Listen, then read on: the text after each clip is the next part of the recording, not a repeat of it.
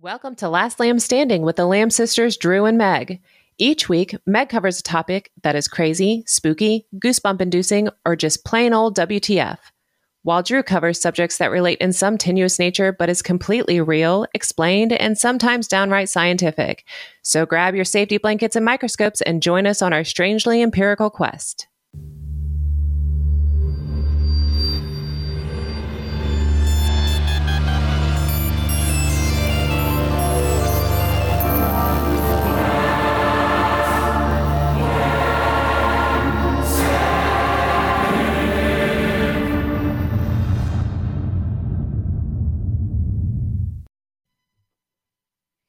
Good evening. Hello. Season two. Premiere. hey, everybody. If you've stuck around, thanks. If you're new, welcome. I'm Megg. Oh, I'm Dru. Oh, In my head, I was like, and if you left, then screw you.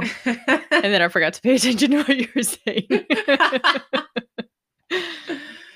so, if you're new here, the premise is I talk about weird, unexplained, paranormal, mysterious things. and then I talk about something that's somewhat related in some weird way, but that is real and explained and factual. And then we discuss. Discuss. And or just discuss. um, we are going to start with tidbits, but I want you to go first because mine kind of leads into my story. okay. My tidbit is agar art. Ooh, agar is a is a rock, correct? No, No. um, um or No, what is it? I'm not sure. I'm trying to think of what you're thinking of. Agate is what you're thinking Oh, of. okay, yeah. Agar is, um, it- well, I mean, it's basically a gelatin-like substance. It's what's in petri dishes. It's the Oh. like the jelly part Yeah, of the yeah, petri dish, and you know when you people use petri dishes to grow bacteria Yeah. and mold, Yeah. and they use that in which grow in different colors, and they Okay. use that to make art. And there's a annual art contest. Oh my god, that sounds amazing. It's really cute. Some are there's a kids version, um, and then there's professional, and some years are very plain. It seems like this year might be. Um, I was looking at some of the ones this year, and it's all portrait oriented, so they're not great. But some of the previous ones are really beautiful. Some of the previous winners we'll look at. So this is one Oh. that's a series of petri dishes, and it looks like, or it is, uh, water lilies and lily pads on water. And so they just use different types of bacteria and then they brush it on in different ways to get different effects. Oh my gosh, and it's so beautiful. Does it tell you which bacteria It that they use? Oh, So, of- cool. of course, I can't pronounce them because they give us the Latin name. Yeah. Rhodococcus rhodochrous. Rhodococcus yes, sure. uh, and then there's a snail, and then this one is oh, a bird on plants, like a parrot type Yeah. bird, tropical bird. That's cool. But then this one's beautiful. It's a um like a flamenco dancer, and her skirt is flowing, but it's pink and blues and browns. Oh my gosh. I would love to see this in like large format. Mm-hmm. Ooh, that one's cool. It kind of looks like a brain or I think it's- cauliflower. Uh, I think it's probably the lung The- tracheal thingy. Oh, yeah, yes. tree of lungs. Anyway, that's my tidbit. That's really Beautiful cool. art made out of bacteria, There will be a link in the show notes. for sure. That's awesome. Um, okay, so my tidbit today is the same as my subject. I am going to be talking about Bigfoot. So I read a book, but I'm not gonna. I'm not gonna. I'm not gonna talk about the book. But I'm just gonna make the book my tidbit. So the the book is called "Voices in the Wilderness: A True Story" by Ronald Moorehead, and it's about his decades long experience with um, a I guess a family or a group of of big feet. So um in this it started in in the 70s uh Big feet, big big feet, big feets Bigfoots. Bigfoots. Yeah, I don't know. Sasquatchite. so, um, Does that mean a singular of a Yeti is Yetum? okay so in 1971 so there was these these two brothers that had a hunting camp in the sierra nevada uh, mountains in 1971 they had their first encounter with a bigfoot outside of their little shelter it was just a very native putting logs up against a tree making a shelter type thing and that's that's all it ever was. They never built anything there. Um, it was purely just for going out in the country and hunting. Mm-hmm. but anyway, so they had they they had an experience with the Bigfoot coming into the camp and going through all of their stuff and eating their food and they found footprints and they were you know making noises outside the camp outside the shelter or whatever like grunts and Mhm. vocalizations and then after that they kind of brought in Ron Moorehead, the author of the book, to come with them. So then it just starts this like obsession for him. And so he just starts going to the camp a lot, you know, gets horses and they, cause you have to like bring pack horses up there and they stay for like weeks at a time. And so he has just, I mean, numerous, numerous encounters, um, but never seeing one. It's always, Oh, gosh. I know, it's always like Hearing hearing them footprints. Yes, and then them moving things or throwing things or different things like um there was a couple of instances where they saw something moving in the you know in the distance, but it was never like a I'm face to face with it. Why does he think it was a family? Um because there would there were multiples of them and they would talk to each other. Oh, okay. Um so my tidbit today is because he spent so many years going there and he would bring all kinds of scientists and and people up there to do all kinds of stuff. He has gathered he probably has like one of the biggest databases of of recorded vocalizations. Cool. So my tidbit today is a little sample of some Bigfoot talk.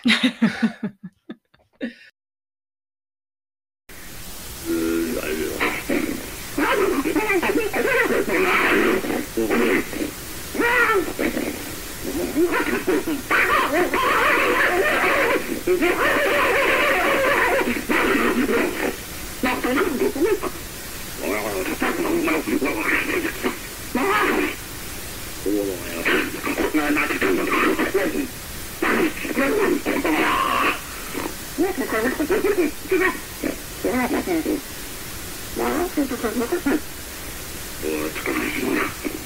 おらん、なんでよ。だから、お前は、バカなんだよ。で、で、バカなんだよ。お前は、バカなんだよ。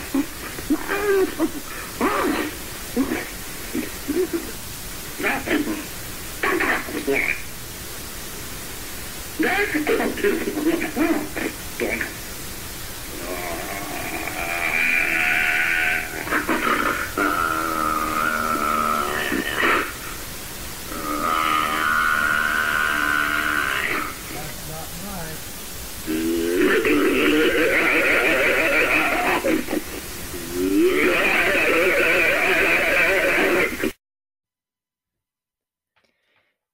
So, can you imagine being, Being in the woods. in the woods and there's something outside your tent or that is doing that?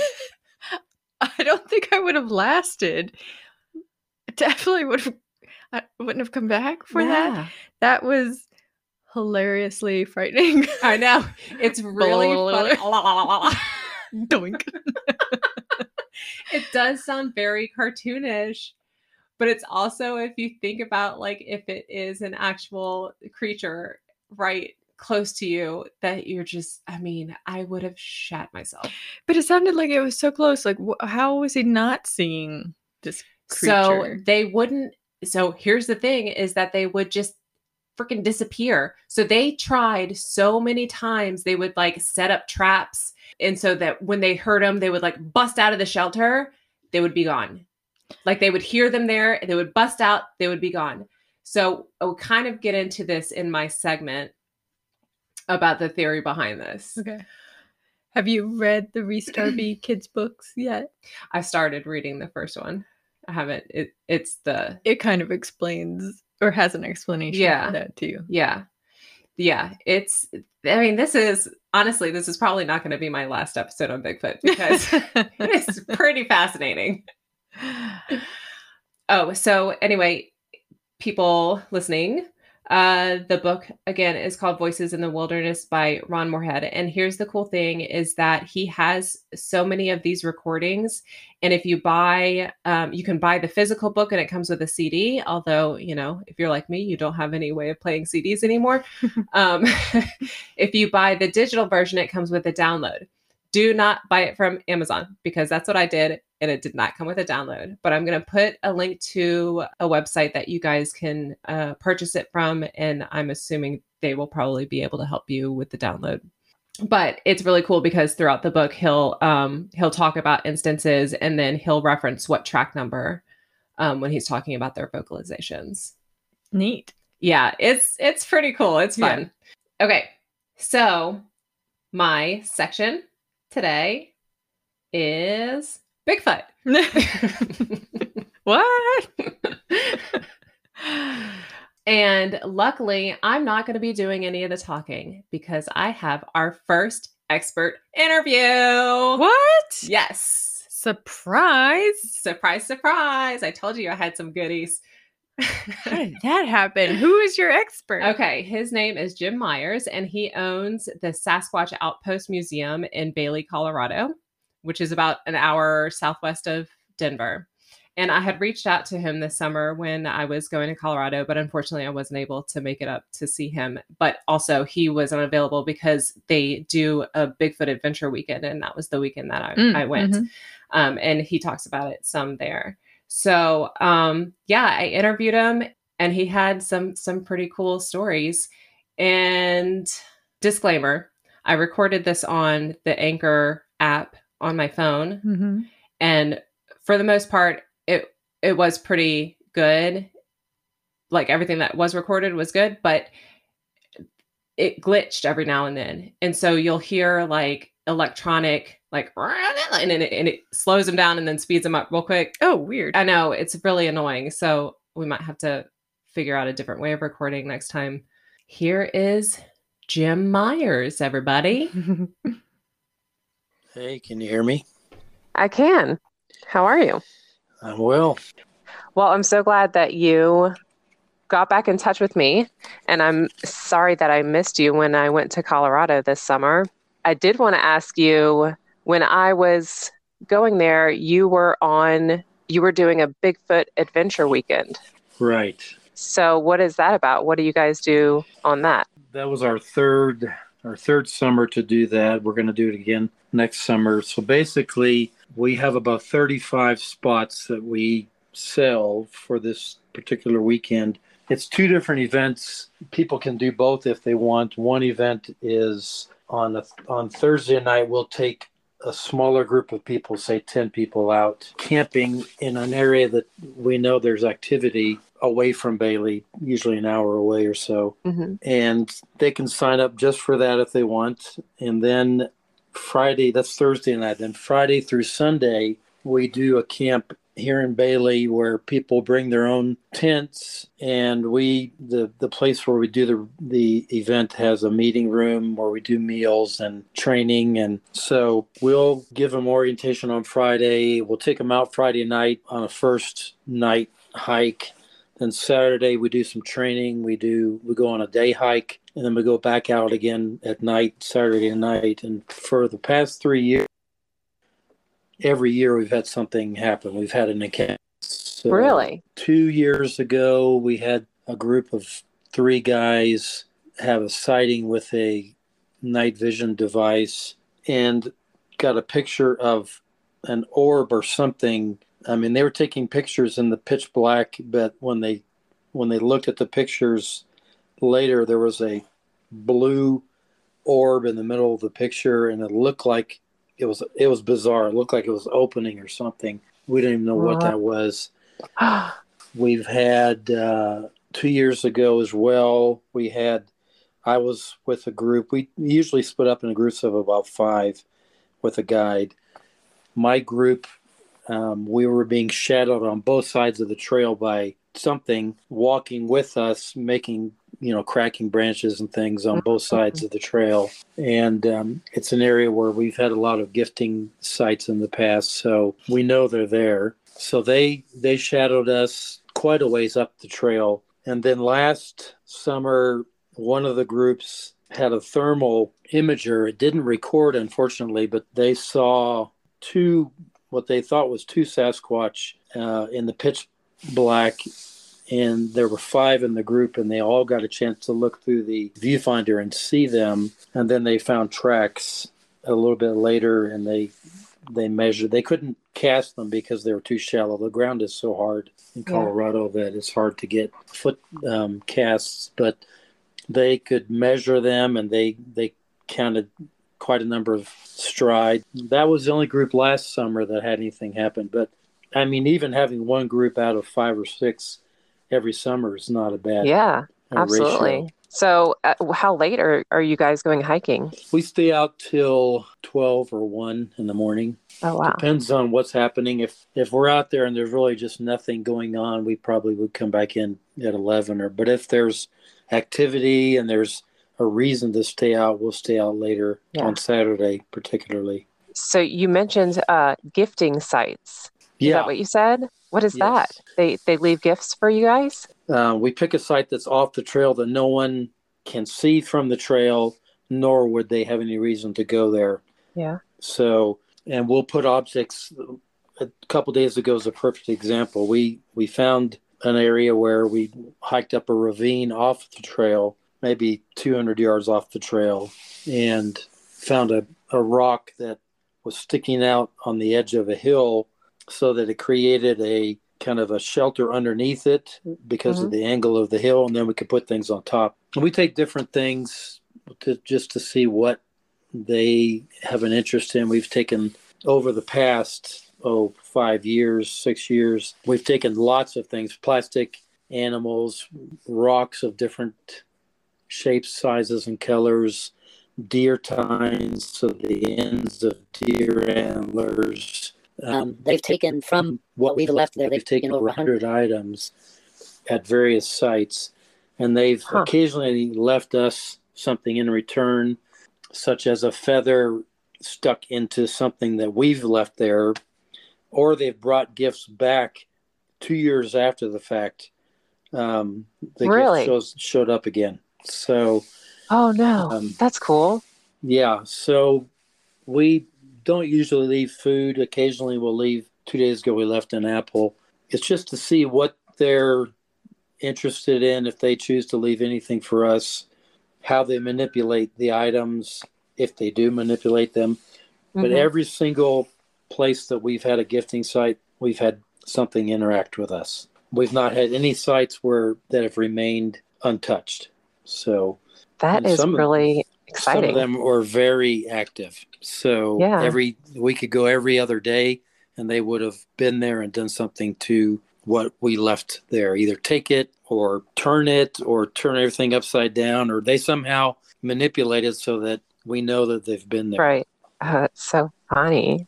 But um, not, it seems clearly not raccoons or or rodents or anything like that. It's this this is intelligence based on what they're doing at the site. So yeah, it seems that once they get comfortable around certain people, that they like to interact uh, from you know very far away, obviously because you don't see them very much, but but they like to kind of play little games, right? They do, and they we've had them in the past more than recently had them throw green pine cones at us. We, I've had them throw rocks, larger rocks, hard near me. Hit a tree near me, but I've never hit me. Mm-hmm. Um, but yeah, I've yeah. I've had researcher friends who've had them when they went out to on a camp camp out and they set up a camp chair and then went away to get firewood and they were the only ones at the site at the time came back and there was a basketball sized rock in the in the chair. And so they came during the day while they were out getting wood. It just they didn't throw it at the chair. They set oh. My god! Yeah, it's so interesting. Yeah, yeah. I mean, it's very intelligent. We've had them messing with the tent while we're in the tent multiple times. yeah, they are playful. I don't know if that's juveniles that are doing it, but I think they find us as interesting as we find them. Yeah, but they have a better uh, vantage point because it seems like they can watch people without being known being that they're seen, being watched. correct. Yes. Oh, it's fascinating. So, um, let's go back a little bit. I want to, how did you get into Bigfoot? Well, that's a good question. I I've been interested in Bigfoot since I was a child, since the Legend of Boggy Creek came out. I was 10 years old at the time, and uh, that movie, for a lot of people, started their interest in Sasquatch hmm because of its. It was a groundbreaking docudrama, is what I would have called the Boggy Creek movie. But the what was interesting about it was that virtually everyone in the movie, all the actors were people who lived the experiences. So they didn't hire professional actors; they used the people in the town.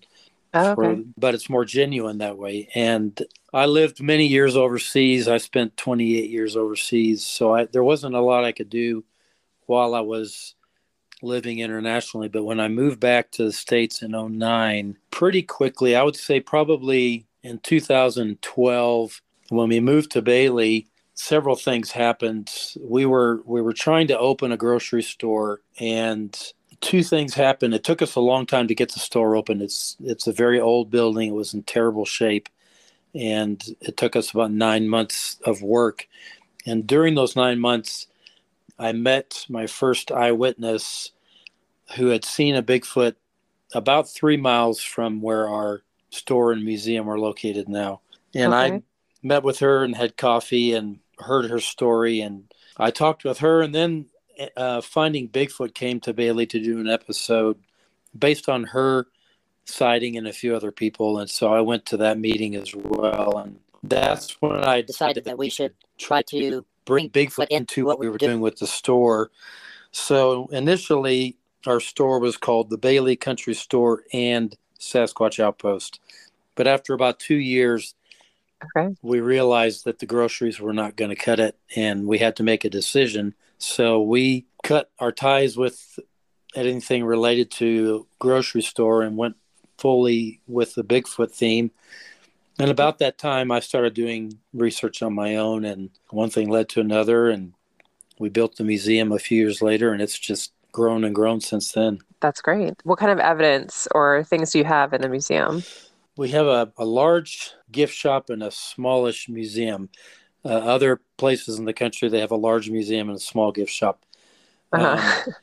but uh, we have we have a lot of fun in the gift store. Um, I know that most people, many people that come in, are not taking this topic seriously. So in the gift store, we don't, and so we we have lots of T-shirts that say "Bigfoot doesn't believe in you either," or Yeah. um, you know, we we know that people want to come in and buy something funny, a mug, a shirt, uh, a mouse Right. pad, something like that. But there's a very clear line when you go into the museum. I want people to know this is no longer playing and tongue in cheek. We're very serious about this. So we Right. have quite a bit of evidence. We've got, I think, about 15 plaster casts of different sizes, different ages from different parts of the country, several from Colorado, quite a few from around the country that are on loan to us. We've got quite a bit of photography of what we believe they do with trees, ways they manipulate trees that we found mm-hmm. over the years. We've got horse manes that we believe Sasquatch has braided, so that have been cut I've off the heard horse. of that. Yeah. So one of them was a horse that I used to own. Another is a horse that we use in our horseback expeditions.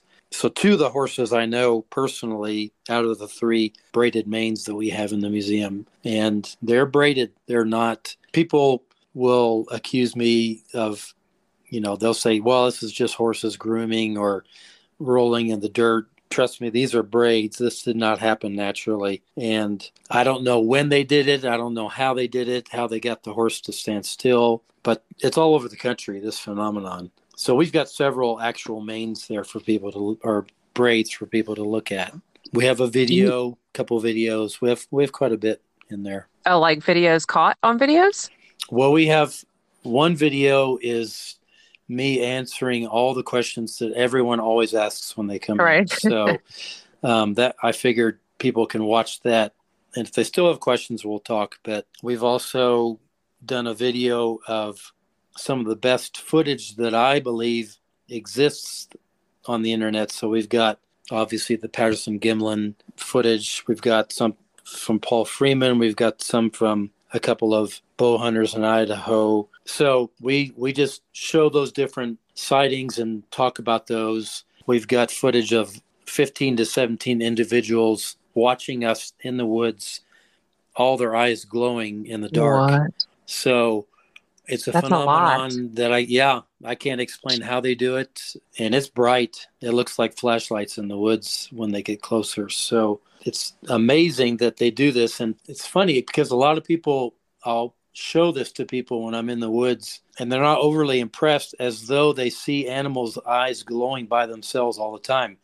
People see Yeah. eye shine, reflected eye shine, Right. and they assume that the eye is glowing. Well, take your flashlight away and you can't see anything. Right. These these eyes you can see with your naked eye in the dark. You can see their eyes glowing, and sometimes it's so bright it lights up the area around their face. Like if they're in the bushes, you can see you know light around their face as well. So That's crazy. It's amazing. It's it's I don't know if I should call it paranormal or just uh, an amazing adaptation they've devised. But there's no other mammal that I'm aware Yeah. naturally that has eyes Right. glow. I mean, I don't even know that there's non mammals that have No, there's glowing eyes. Maybe in the fish. glow, Yeah. and they've Yeah. they've successfully taken jellyfish DNA and implanted it into cats, and the cats' eyes will glow at night. Um, Oh my gosh. even their bodies will glow, but that's a genetic manipulation. Right. Okay. So back to the the Patterson Gimlin film. Do you believe that it's real? Hundred percent. So what do you think about Bob Heironimus saying that he was the one that dressed up as Well, Bob's um, five foot ten for one, and Patty was seven foot three to seven foot six. So he had to pull off some amazing arm and leg extensions. Plus, there's there's a lot of things about that that would tell me he's lying. Now, why he's doing it, I don't know. Their arm to leg ratio was different than any other. Well, different than us. Our our Mhm. arms are our our legs are twenty percent longer than our arms across the board. Sasquatch legs are 5% longer than their arms. So they're almost Oh. identical in length. And Yeah. she, her height, the her proportions, the way she walked, the the way you can see the muscles moving under her skin. Plus, the the most obvious to me is that nobody had technology to build a suit in '67 that could do what that suit did, if that was Yeah. a suit. I mean, Mhm. even even the Planet of the Apes artists and suit manufacturer, he couldn't do it, and he admitted it later. He said, "I Yeah. could never have created a suit to do what this image does." And so, Right, uh, because it looked so natural walking. Like if he Oh, was on stilts or anything like Yeah. that, it would, especially on the rocky terrain, it would have been a, a lot more clumsy looking, I would think. sure, and her footprints in the sand.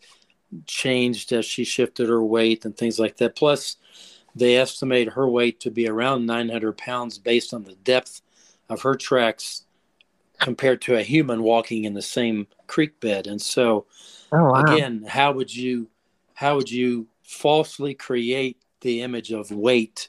I don't know how you could possibly do it.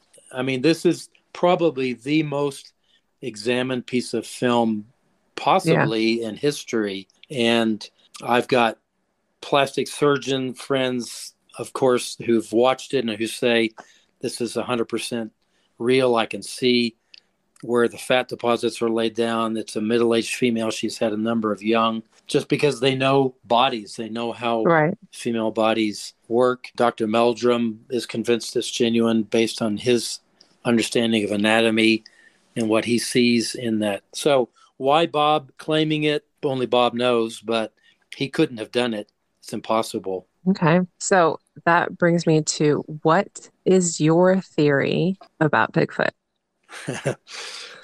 well, so there's at least four, I'd say four camps within the Bigfoot bigger Bigfoot community.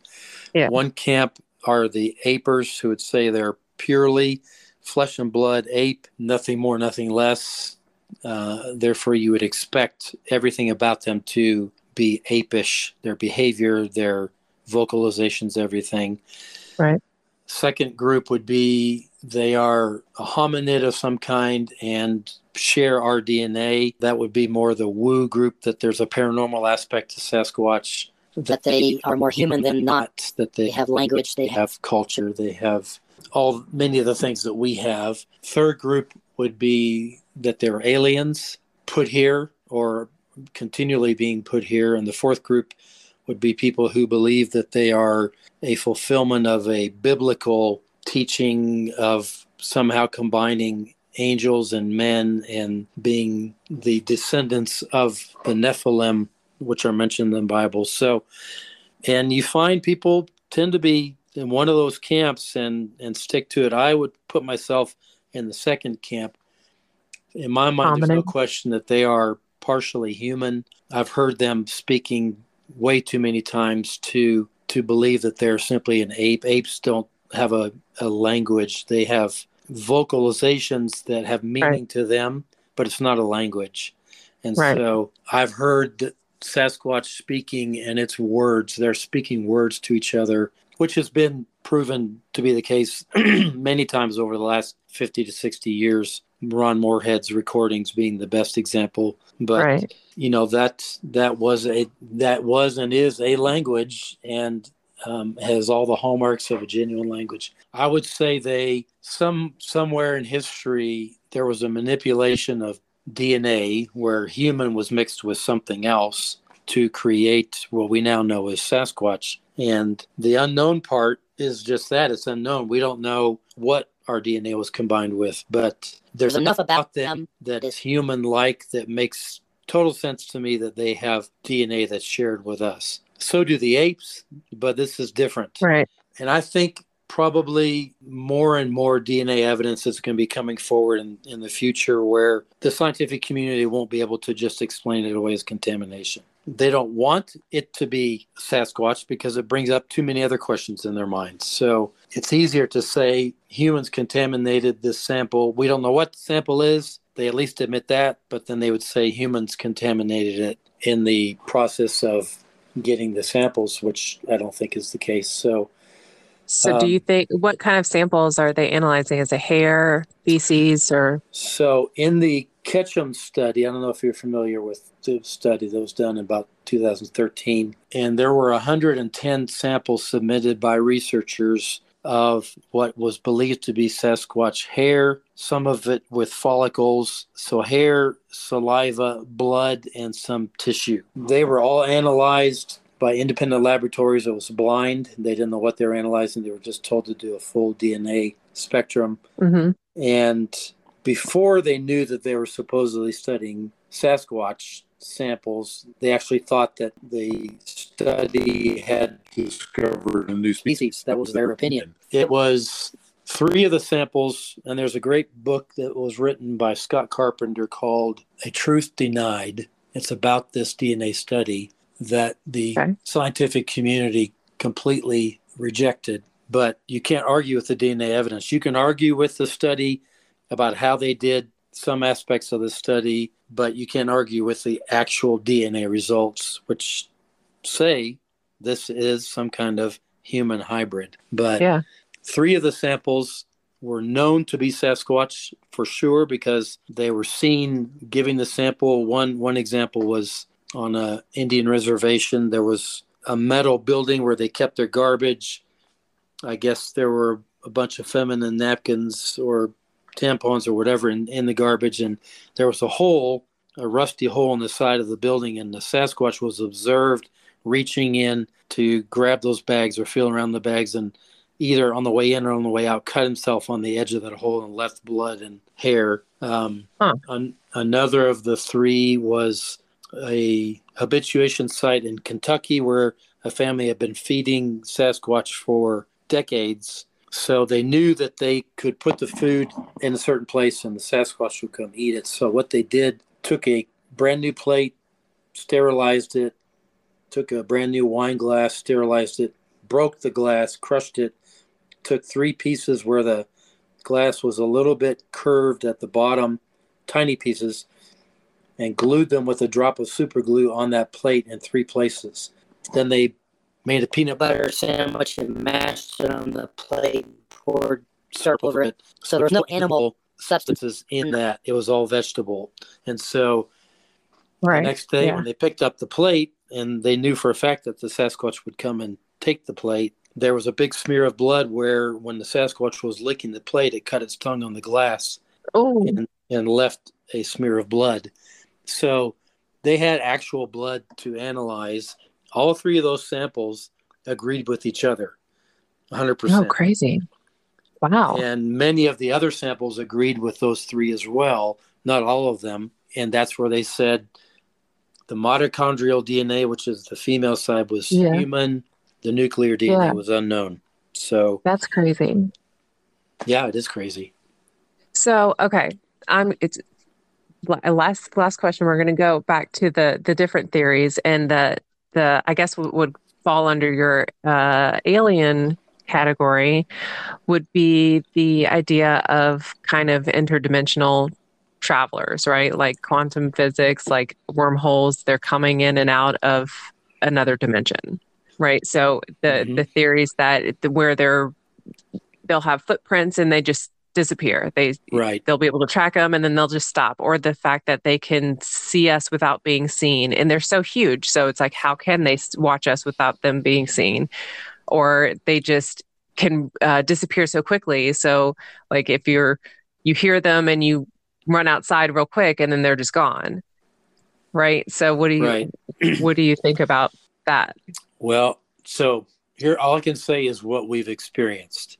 Right. And people who have been doing research for many, many years and who remain convinced that they're a flesh and blood ape, my question is what kind of research are you doing? Because what we are finding, I have three personal friends um, firsthand Who have seen them disappear in front of their eyes. literally they're there and then they're gone. In one Oh, case, wow. he was looking Oh, through wow. a pair of binoculars, watching the Sasquatch when it disappeared. oh my gosh and I've seen things in the woods that I believe was something that was cloaked. When it was in the woods, I could see color and movement, but there was nothing Yeah. there. but see through Um, it You could see through it. And the fact that we've had objects thrown at us from a close enough distance that from, from behind us that we should have been able to turn around and see it. For instance, throwing green pine cones from somewhere behind us over our head and hitting the same tree four times in a row through all the other trees, missing all the other trees, hitting the same tree four times in a row. They could not have been more than 50 to 100 feet from us, and yet there was nothing that you could see. I've seen a Sasquatch in the daytime, looked away for two seconds, looked back, and it was gone. I mean, it was there and it was not there. So, so does this terrify you no it but a lot. but like when you see one do, when you see one do you not i mean i'm assuming you get just like a surge of adrenaline right but are you Well, not my- scared Um, yeah, I mean, I think every researcher would admit they're scared. I've known several that yeah have stopped researching because they were so scared. When you go online and look up stories on YouTube, and they've all got this title, you know, terrifying Bigfoot encounter or whatever, and then you, if you can bear to watch through it because they're usually so boring, it's not worth watching. yeah You've, if you get through it and you find out there was nothing, it's just they saw a Bigfoot and they Bigfoot left, and that was it. yeah But for them, yeah it was a terrifying experience. right Well, the Sasquatch didn't intend for it to be terrifying. Trust me, if they wanted to be terrifying, they it would have been terrifying. So it's all in your perspective on what happened when you Right. encountered one. And most, I'd say 95% of encounters are extremely brief, seconds maybe, that a person gets to see the Sasquatch before it's gone right either because the person ran away or the Sasquatch just disappears. And so there's no other way I can explain that as I mean, has- footprints, as with yeah them just showing up kind of out of nowhere, literally. so that brings me back to your first group of guys that got the picture with the blue orb that looks like it's you said it looks like it's opening and it's weird. What if that was like a portal?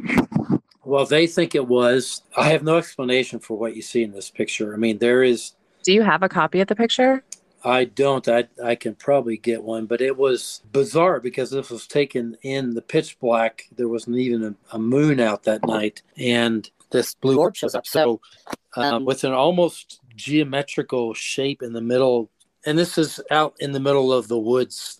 There's nothing out there, and so what it was Right. is anyone's guess, but it was something that only showed up on film, which is many times the case. The, the same's true of ghost hunters. They'll see things that on the camera that their eyes don't see. Right. And I don't know how our cameras are able to see that and we can't. but Yeah. Yeah, I, I think they move in and out of dimensions, and I believe it because of the experiences we've had, not just because people say they're interdimensional. I don't Right. have any other explanation for some of the Right. stuff that's happened, Unless they're Harry Potter with an invisibility unless they're Harry Potter. and when they go invisible, the question is, Are are they not making noise? well, are they standing right there, invisible, Yes. or did they go somewhere else into another dimension? Yeah. Um, that explains to me why we don't find their bodies because they choose to die in the other other place. Yeah, right. That's what my thinking is too. All right. Well, I really appreciate you talking to me. you're to welcome. me. You're welcome, Ed. And I'll look forward to And next time I'm you- out in Colorado, I will Yeah, I'll come see you. yeah, please do. All right. Thanks so much, Jim. Okay, you're welcome. Bye bye. Bye. That was awesome. It was good, right? so good. I was really, Such a good surprise. I know. I was after I did it. I mean, I've been planning this for a while, so I've been keeping my mouth shut. But after I had the the interview, I was so excited because I was like, that went really well. um, so just to, I just want to give like shout out again. So there, uh, Jim Myers in Sasquatch Outpost in Bailey, Colorado. Their website is Sasquatch. SasquatchOutpost.com. He also had a podcast for a while called You Don't Know Squatch. but he said his um his co-host uh pulled out. So I mean, if you guys if anyone out there is interested in co-hosting a, a podcast about Sasquatch, then reach out to Jim. It looks like he's he's wanting to get back on it. that was really interesting. It had a lot of good, a lot of good information. Yeah. So um I did want to say, do you know what the Patterson Gimlin film is? So that's the one that that the classic one, right? Yes, The, it's in the like the clearing one. Yeah. with the yeah. Okay. Yes, it's the one from 1967. Yeah, and she was seen in a clearing. So the the issue behind it is that um, there's like there's a lot of people who believe that it's not real, and there's this man named Bob Heironimus who uh, claims that he was the one who dressed up in the um, outfit, and he's like on he has done interviews on film talking about the whole thing, and and then they talk about how um, Patterson, I think it is. I think yeah, Patterson is um he's he's deceased now, but how he was a perpetually unemployed person who kind of did little con con artist. Wait, who's Patterson? One of the the so the it's called Patterson Gimlin because it was two guys. Okay. Pat, their last names were Patterson and Okay. Gimlin, and um I think it was like I don't remember their first names, whatever. There was that, and he claims that he was going to pay pay him a thousand dollars to do the film, and then he never got paid.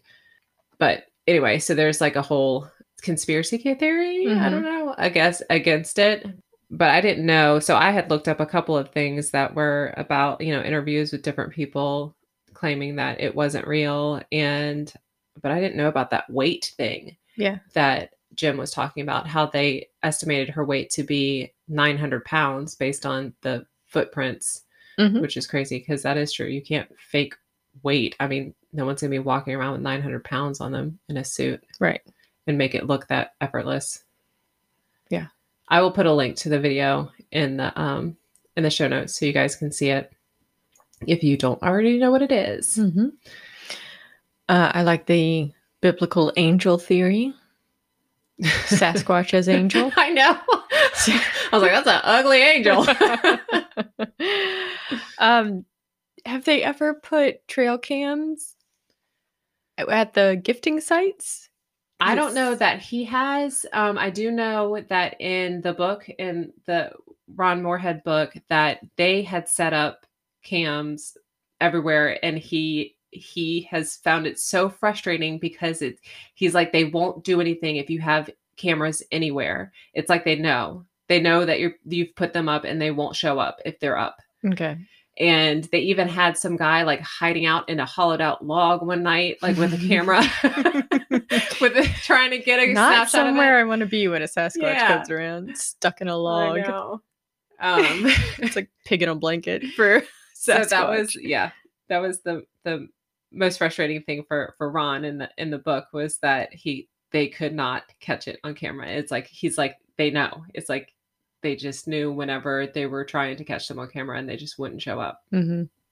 So I, I don't know if that, you know, if anyone else has, right. if anyone out there knows of uh, some big feats getting caught on big Bigfoots, Bigfoot. Bigfoots getting caught on trail cams. Yeah, Bigfoots. Bigfoots. Also, just like Bigfoots. Also trail cams catching anything weird. I would love to see big footies big footies big feetsies. Then I was also reminded of Predator when we were talking about cloaking and disappearing, and Predator, and then the newer movie Prey, where it is all set in the woods, Yeah. is Predator based off of Bigfoot. I don't know. I've never seen Mm. Predator Oh, okay. or Prey. I've not seen Prey yet, but I do want to see it.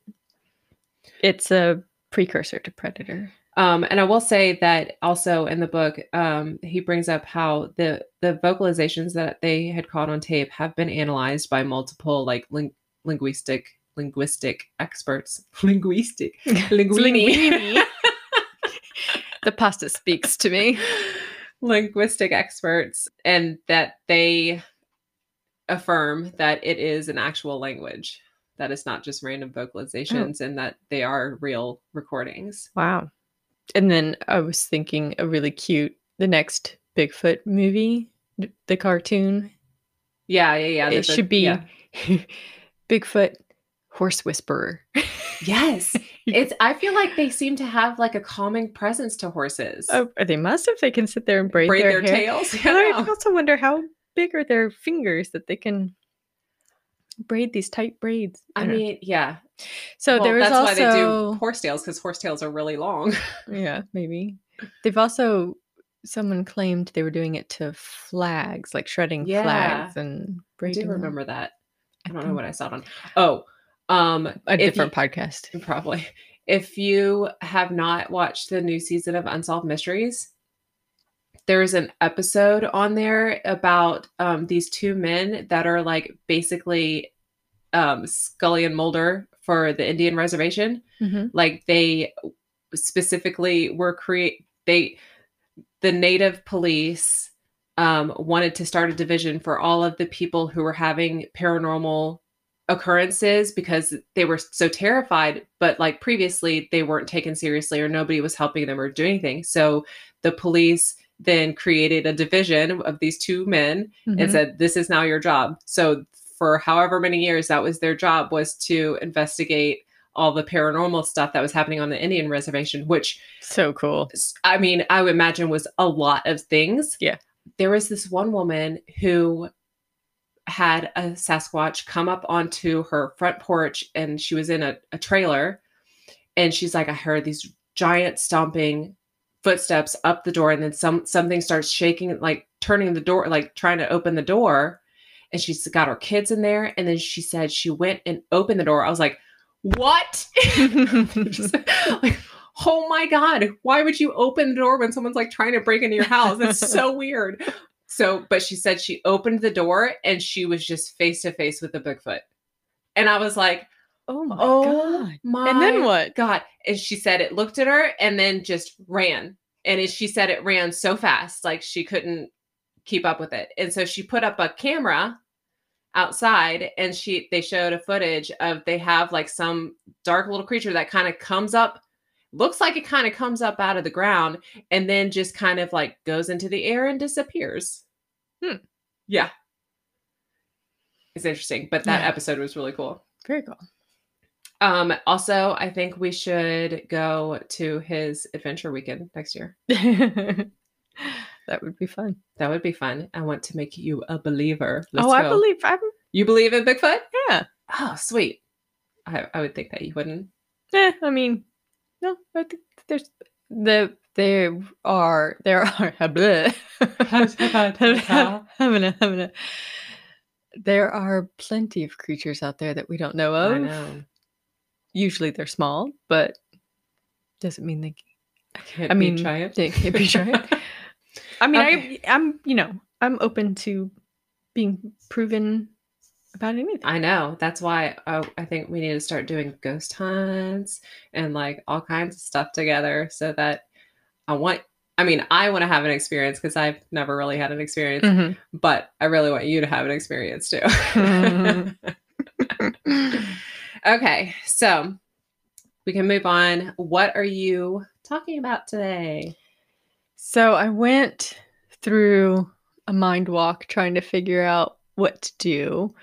Because when you look up, you know, Bigfoot science and stuff, you end up with, you know, the, I did run across some of the hair testing Yeah. information and stuff like that. Uh, so then I was like, well, what about animals with big feet? For a minute, I thought about doing a jerboa just because it's adorable. Little kangaroo. oh, rat. yeah, yeah. They have giant feet, Yeah. but it wasn't all that interesting. And then I looked up funny feet. this is how my mind works. And I ended up with a creature that I was like, you know what? Not only does it have weird feet, it is a creature that I have to remind myself really exists because it seems like it should be a mythological creature. Okay. The platypus. Platypus. I knew you were going to say that. it's such a weird creature. and it it wasn't discovered until fairly recently, right? And when they did discover it, didn't they think it was an alien? Oh, I don't know. I didn't run across that. I could have sworn that um whoever discovered it, they thought it was um oh no, I think they had thought that someone had you know how some people put, Put pieces pieces, yeah. together. Yeah. So they, they're, they, yeah, people have thought that it was some sort of mammal that someone had put a duck beak Yeah. on Yeah. as a. A joke. or like or- a trying to a hoax. Yeah. I guess. Yeah. So a platypus, in case anyone doesn't know what a platypus is, it's a swimming mammal with fur, but then it's got a big, huge beak, flat beak, kind of like a duck, and a paddle tail similar to a beaver. Uh, so it's already just an odd looking creature. But it is a mammal. It's warm blooded. It creates milk. It's covered in fur, like mammals should be. But it also lays eggs, Oh. similar to a reptile or a, A, duck. duck. because it has a bill. It's like a it looks like a dinosaur. Kind of. It does look like a dinosaur. Yeah, okay, so mammal properties and then reptilian slash bird, which are related and down the line anyway, Mhm. with the eggs and the beak, and then they have webbed feet. They have their beak has an electrosensory in it so that they can find food in water, similar to some fish. Like that ghost knife fish. Yes, exactly. Um, Refer back to episode one, right? yes, ghost fish, ghost knife fish, ghost whatever. yeah. They feed at night on invertebrates down at the bottom. So, oh, wait, let me start.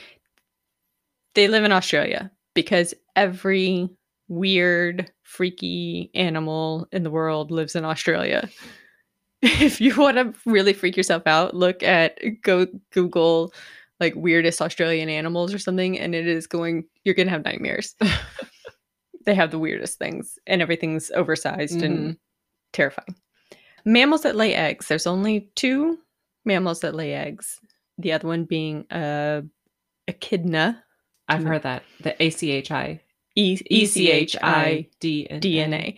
It looks kind of like a short needled porcupine with a long snout, kind of like if a porcupine and mm. an ant eater ish. Kind well, kind of. But they're they're also very cute.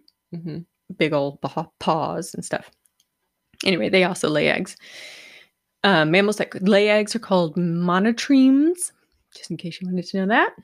So Okay, so anyway, So, so, wait, they so mammals that lay eggs, the only there two are only two. they have their own name. Their own- they're considered monotremes. Yeah. So they hunt at night uh, and feed on invertebrates down at the bottom of waterways, freshwater waterways. Uh, but sometimes they'll come to the surface and eat a frog or a bug or something. Hmm. Uh, but their feet, their other another weird part, their feet look like so they have claws, but the claws are on top of the webbing. So it looks like if maybe a bird had stepped in a puddle of tar and then it solidified as like a shoe. um and then you put Freddy Krueger nails on it. yeah. so th- because they dig burrows, so they have the nails to dig burrows, but then they've got the webbing for swimming. So does the when they're digging because it looks like the nails don't go all the way to the end of the flapper. They don't So do, does the webbing move like bend, bend so that back. they yeah, can? it is okay. very flexible. So if you picture um, a duck foot, the webbing comes out from the leg, and then your their talons or nails, whatever you want to call them, are at the ends. Yeah. that's part of the, what makes this so weird is that the nails are at the beginning of the toes, but then the webbing continues out Yeah. beyond. Huh. But it is kind of flexible so that they can swim and so weird. dig in the mud. So the yeah, the webbing helps them swim, but th- they also use it as rudders. Their feet are used as rudders for swimming and turning, but then also brakes because they're big enough to like, put on the brakes. And then that flat paddle of their tail is used as um, stabilization Okay. as they're swimming. And then to add to the weirdness, their hind legs have a barb on them or spur on the backside of the legs that's actually venomous. Oh, So not only is it so so then it's venomous, which is very much more reptilian. There are more other venomous mammals. They're not too common, but they do they do exist. But it's still weird to think of mammals as venomous. what other mammals? The, oh, uh, um, what is that adorable monkey on Madagascar with the giant oh, eyes? yes, Oh, the the ring-tailed. no, not the lemur. lemur. Oh, Oh shoot, I'm gonna have to look it up. It's on the tip of my tongue. But anyway, he's poisonous, and then I think there's like a, a mole that's poisonous or but how do, how do they excrete their venom? Theirs is in their mouths, I believe. But the platypus, but the is platypus is in its foot, in the spur in his foot. in the spur in his foot. like a scorpion, kind of. kind of and um and it's mostly used during mating season so they can fight off other males. Ah, and it but it can kill small animals and and it can kill other platyp okay the plur- no the plural i had to look it up. Platypi sounds normal to me but it's actually platypuses. Platypuses. which to me is more hilarious. And then for, on a human it's just it's going to hurt a whole lot and make you kind of sick but it's not going to kill you and then their eyes and ears are both housed in small slits above the beak because when they swim the eyes close the ears close the mouth the nose closes so they can't smell see or hear when they're swimming but that's when they're hunting and they basically eat the entire time that they swim. So they're doing it blind pure and purely by the sensory in their in their beak. and okay, uh, by the electro, hmm and that's the same kind of thing as, kind of the same thing as echolocation, where the electronic signals are being sent out, and then they can detect Sense them. movement, or what Yeah, it? in It's this like particular one, they're detecting the small amounts of electricity that are being created when the animals move their muscles. So what they'll do Oh, is go weird. down to the bottom of the river or pond or whatever and run their belly along the bottom to kick up the animals Uh-huh. and then they can sense the movement of something swimming and then go That's so crazy to like that. hunt blind. Yeah. Yeah. That's weird. They're very solitary. They dig, they live by themselves from like uh, eight weeks or something. Jeez. They dig burrows that are just big enough for the for them, but it's also a very tight burrow because they use it to kind of squeegee the water off themselves for when they get out of the water and into their homes. Their fur is waterproof, so it's got long fur on top and then the soft uh, under fur underneath, and it will stay dry even after hours of being in the water. I'm assuming it's kind of like uh, otters. It's going to be yeah, very similar to an otter. hmm Adults don't have so when they're adults don't have teeth, but it, they basically in, inside that bill is basically really hard gums, and they just gum things and they eat, which is why they generally eat invertebrates, so Yeah. larvae and um, but Yeah. also they'll do um, crustaceans and things, and they just grind it all. Oh my to eat it. gosh. I just want someone to draw a cartoon of an old person platypus eating. Gross. Um, babies do have teeth until they leave the nest and until they leave the burrow, but they do have teeth because they're being, you know, brought food and have to learn how to eat. Okay, so they only search out another platypus when it's time to mate, and then, like I mentioned, they'll have to fight each other for for mating rights uh, sometimes, and then even after that, the female will will fight him as well and might like take him on a chase or like there's been Play observed hard to get. they play hard to get it's been observed where the female is swimming away and the male's just got his his bill clamped onto her tail Oh and they're gosh. just Oh taking him for a ride so it sounds like it was it's a very uh difficult situation I'm assuming that they don't stick around for the babies No. to be born. Of course not. Yeah. Nope. They mate and go away, and then the female digs a different burrow, slightly bigger. So she lay and she lays two eggs. Well, no. First, it, they gestate inside for two to two to four weeks, and then she lays them, and then she incubates them for another week ish by curling around them, tail to bill. and then they hatch using a egg tooth very similar to what like turtles do how they will poke themselves out Oh, you know yeah. uh, so another reptilian Yeah. holdover okay so it hatches and then it does drink milk like i said they're mammals so they do create milk they don't have nipples though so the milk just seeps out of mammary glands there's several animals that do this um, it seeps out of mammary glands and then just pools in um, crevices of the skin and then the baby basically just sucks it out of the fur That is so weird. yeah I there's other mammals that do that i want to say never heard of that. I want to say kangaroos do because they do it inside the pouch. Okay. I mean, I I, believe- that would make sense. So when you say like mammary glands, is it kind of just like sweat glands, like all over a certain area, or like Yeah. do they have? I guess they if they don't have nip, they don't have nipples, but do they have mammary like boobs? No, Oh, so the so glands weird. are just under the Everywhere. skin, not necessarily everywhere. It's probably in one specific Area. spot, but they're just under the skin. And instead of having to be expressed like we do, Yeah. it just seeps out Yeah. and it either gets drunk or it doesn't. Um, Oh, weird. Yeah. I've realized that I say weird a lot. mm, not weird, different. How different that How is. different. That's terrible. I can't. It's just everything is so weird, though. Uh, Okay, so obviously they're super weird creatures. Weird, weird. Weird, weird, Weird, weird. So certainly they've been studied. And recently they did a study of their genome, of their DNA genome sequence, to compare it to other creatures. because basically the platypus represents the earliest offshoot of mammals from reptiles. Okay, that makes Yeah. sense.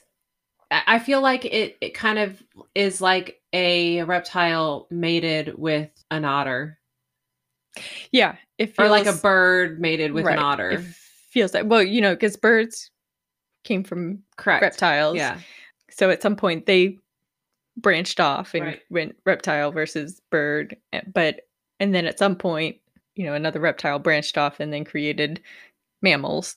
So this is kind of like the first evidence of that branch branch off. And so they compared the DNA to let me read this part. The platypus represents the earliest offshoot of the ma- mammalian lineage some 166 million years ago from primitive ancestors that had features of both mammals and reptiles. What's unique about the platypus is that it has retained a large overlap between the two very different classifications, while later mammals lost their features of reptiles Yeah. like us. Comparison of the platypus genome with the DNA of humans and other mammals, which diverged later, and the genome of birds, whose ancestors branched off from an estimated 315 million years ago, can help scientists fill the gap in the understanding of mammalian evolution. So basically, the platypus is the missing link. That's my takeaway. it's not Bigfoot. It's it's the platypus. so anyway, so they compared it to a human, a mouse, a dog, an opossum, and a chicken. And they found that a platypus shares 82% of its genes with one of these animals. Um, the chicken was chosen, What do you mean, obviously. animals. I mean, I mean An- what do you yeah. mean one of them? Like all of them. all so of them together. 82% of the platypus right. is somehow related to one of All of these those. to all of those yeah um the chicken obviously was chosen because it lays eggs Yeah. and is a descendant of reptiles basically they're saying like, we found all these dna pieces that look like reptiles all these dna pieces that look like mammals all these dna pieces that look like birds an interesting one they found is that because i've mentioned their noses close up Yeah. when they swim and Uh-huh. they're swimming most of the time they the scientists expected there not to be a big olfactory Yeah. Uh, contingency in the the DNA. It turns out they do have a very large, very similar to like dogs. Really? Yeah, which is interesting. So, uh, in their burrows, where are they located? Uh, They're on shore. They're on shore because yeah, they don't breathe underwater. So, but you said they spend most of their day in the water. they spend maybe not most of their day, but long periods of time. And then the when they're not in the water, what are they doing I mean, it Just basically sleeping? sounds like they're hanging out in the burrow. by themselves, reading a book? Yeah. And this is another don't know. cartoon. I like all these cartoons just keep the popping in my head. lonely platypus. Yeah. Oh, we need to write a kids book. Maybe that's why the plural of platypus is so hard because they aren't seen in plurals. Yeah. Aw, Oh. sad platypus. I think that we need to whatever merchandise we end up coming up with, and we need to have one that has a baby platypus on it. Yes. Oh my gosh. And Anyway, so they were saying that so sequencing this DNA was apparently very difficult because for some reason there's a lot of duplicates. And so it was hard to find the right sequence of everything, but it's those duplicates that make some of the like reptilian aspects prominent or what do you mean specific. duplicates? Duplicates as far as As far as some of the sequences, yeah. Okay, so all the DNA is in is in like chunks of information, right? right. And that So gives us different traits. well, what Some of their chunks are duplicated. So like we might Oh. have something we like I think for instance like we might have a, a gene sequence that is semi reptilian in us, but it's not prominent so it Right. doesn't show itself. But I think because they're duplicated in this do that's why you're getting all of these weird that's why it seems like it's a bunch of different animals in one because it's because it has multiple versions of the same sequence? yeah or something Uh. i don't know that might be i might be making Well, so- up that well, theory no, but right, yeah. Good sounds pretty good. I like it. so no, it makes sense to me because if it's like if you if you have a duplication of a certain um, characteristic, then it makes it more prominent. So if you have duplications of, you know, aviary or reptilian laying eggs, and it's in there a couple of times, then it's going to be more likely that they will lay, lay eggs. But do we have duplications in our. DNAs? I don't know. Hmm. We'll have to. Hmm. Mm, I don't know. Any scientists out there know this, so we don't have to research it? I'm going to call in and be Dru's expert interview. I know. I'm now. I'm feeling the pressure. No, I'm gonna have to do an don't. interview. Although my issue is that I'm always following your lead, so like some of the things that I thought of that I could do interviews for might not ever. Well, let's switch it up. You you come up with some things, and I'll I'll do the I'll do your part. I mean, I'll do like Yeah. whatever based on yours. Okay. Field okay field trip time. Yes. Can I come? Yeah. No, No. I think that was pretty much all I had. Basically, the takeaway is that they're the missing link. Yeah, sounds like it. And Which is really funny to think of a platypus. But like I said, I have to remind myself that they actually exist because they're so weird. yeah, it was that when they first were discovered, that they thought it was a cryptid. Like they didn't know what it was. and They thought it was an alien Not surprising. thing. Um, and I feel like it wasn't. Did you find when they were discovered? No, that's Because I feel like not it something I would have like, thought of. super Let's see. long time ago. I want to say like maybe 1800s. You know. hmm Well, I mean, if you think about it, how old is Australia? Like, how when, when did they first inhabit Australia? It was the 1700s, wasn't it? When they first sent True. prisoners over there. Very true. They send the prisoners, and and then nature sent all of its freakish animals. There was there's this show. I don't know what it's called. It's like Croc. It's not Croc Hunter. I don't know. It's about this guy who saves crocodiles. Like he'll if it's on people's properties out in Australia, he'll go take them and um, either move them to another location or if they're injured or whatever, he has like rehabilitates them and stuff like that. Um, and there there was an episode where like he was out in the bush, like far away from home, and his wife is at home with their little their little son, whose name is Banjo, and um, Cute. and she calls him and she's like, "There's a snake in the house. Can you come home?" And he's like, "No, I I can't come home. You're gonna have to deal with it on your own." And so like half of the episode is her looking around for the snake, and I'm like, okay, she's just you know she's looking for a snake. She finds it in the closet in her son's room. This is not a snake. It is like a 12 foot long like python. Python, yes. And I was like, oh my god! And then it just starts pooping all over his toys. oh God, that's terrible. And the whole time she's like, ah, you know, and she's freaking out. And, and then she tr- finally gets it to like, she pulls it out and it like thuds to the floor. And then it, she's trying to pull it out by the tail and it keeps grabbing onto things. And then she, it grabs she itself smearing on- poop everywhere.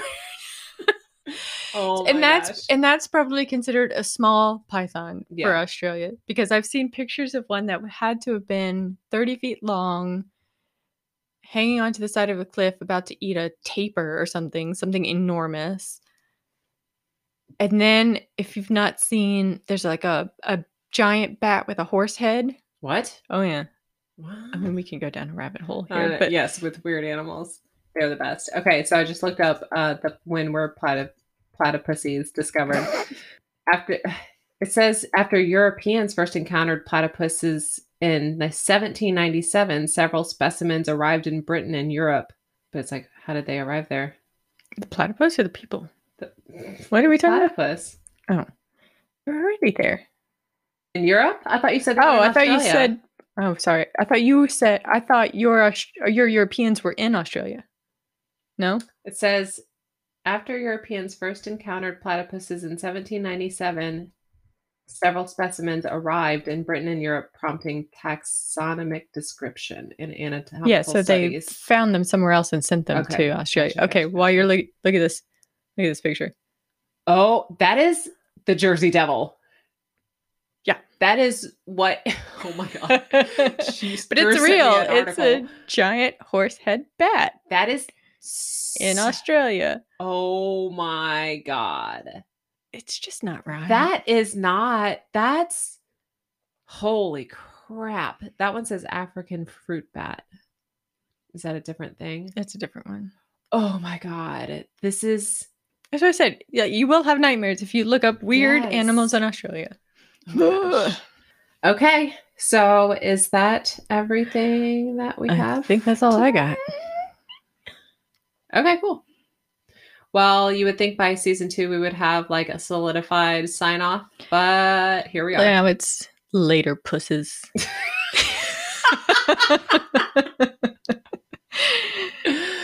Oh, okay. I'm Uh, okay with that. Later, you pusses. Howdy, platypi.